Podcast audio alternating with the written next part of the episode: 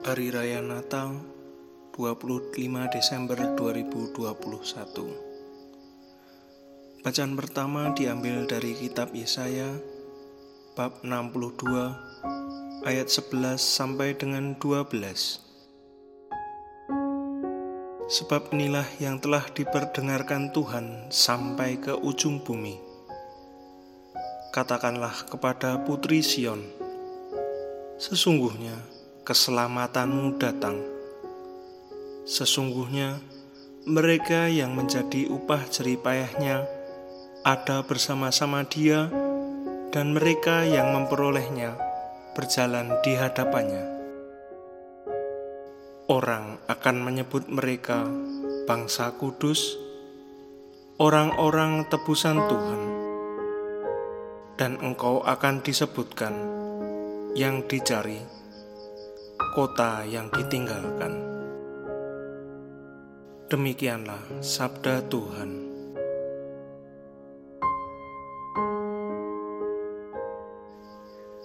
Bacaan kedua diambil dari surat Rasul Paulus kepada Titus bab 3 ayat 4 sampai dengan 7. Tetapi ketika nyata kemurahan Allah juru selamat kita dan kasihnya kepada manusia, pada waktu itu dia telah menyelamatkan kita, bukan karena perbuatan baik yang telah kita lakukan, tetapi karena rahmatnya oleh permandian kelahiran kembali dan oleh pembaharuan yang dikerjakan oleh roh kudus yang sudah dilimpahkannya kepada kita oleh Yesus Kristus, Juru Selamat kita supaya kita, sebagai orang yang dibenarkan oleh kasih karunia-Nya, berhak menerima hidup yang kekal sesuai dengan pengharapan kita. Demikianlah sabda Tuhan.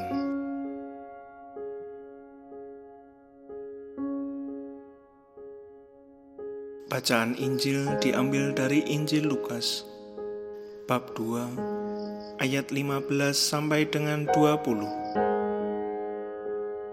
Setelah malaikat-malaikat itu meninggalkan mereka dan kembali ke surga, gembala-gembala itu berkata seorang kepada yang lain, "Marilah kita pergi ke Bethlehem untuk melihat apa yang terjadi di sana, seperti yang diberitahukan Tuhan kepada kita."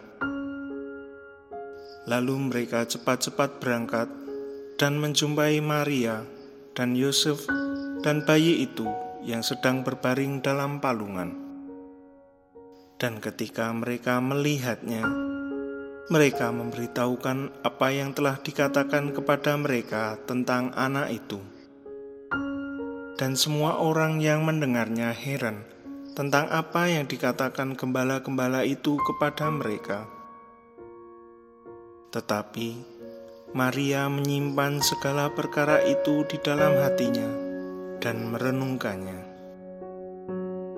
Maka kembalilah gembala-gembala itu sambil memuji dan memuliakan Allah karena segala sesuatu yang mereka dengar dan mereka lihat semuanya sesuai dengan apa yang telah dikatakan kepada mereka. Demikianlah sabda Tuhan.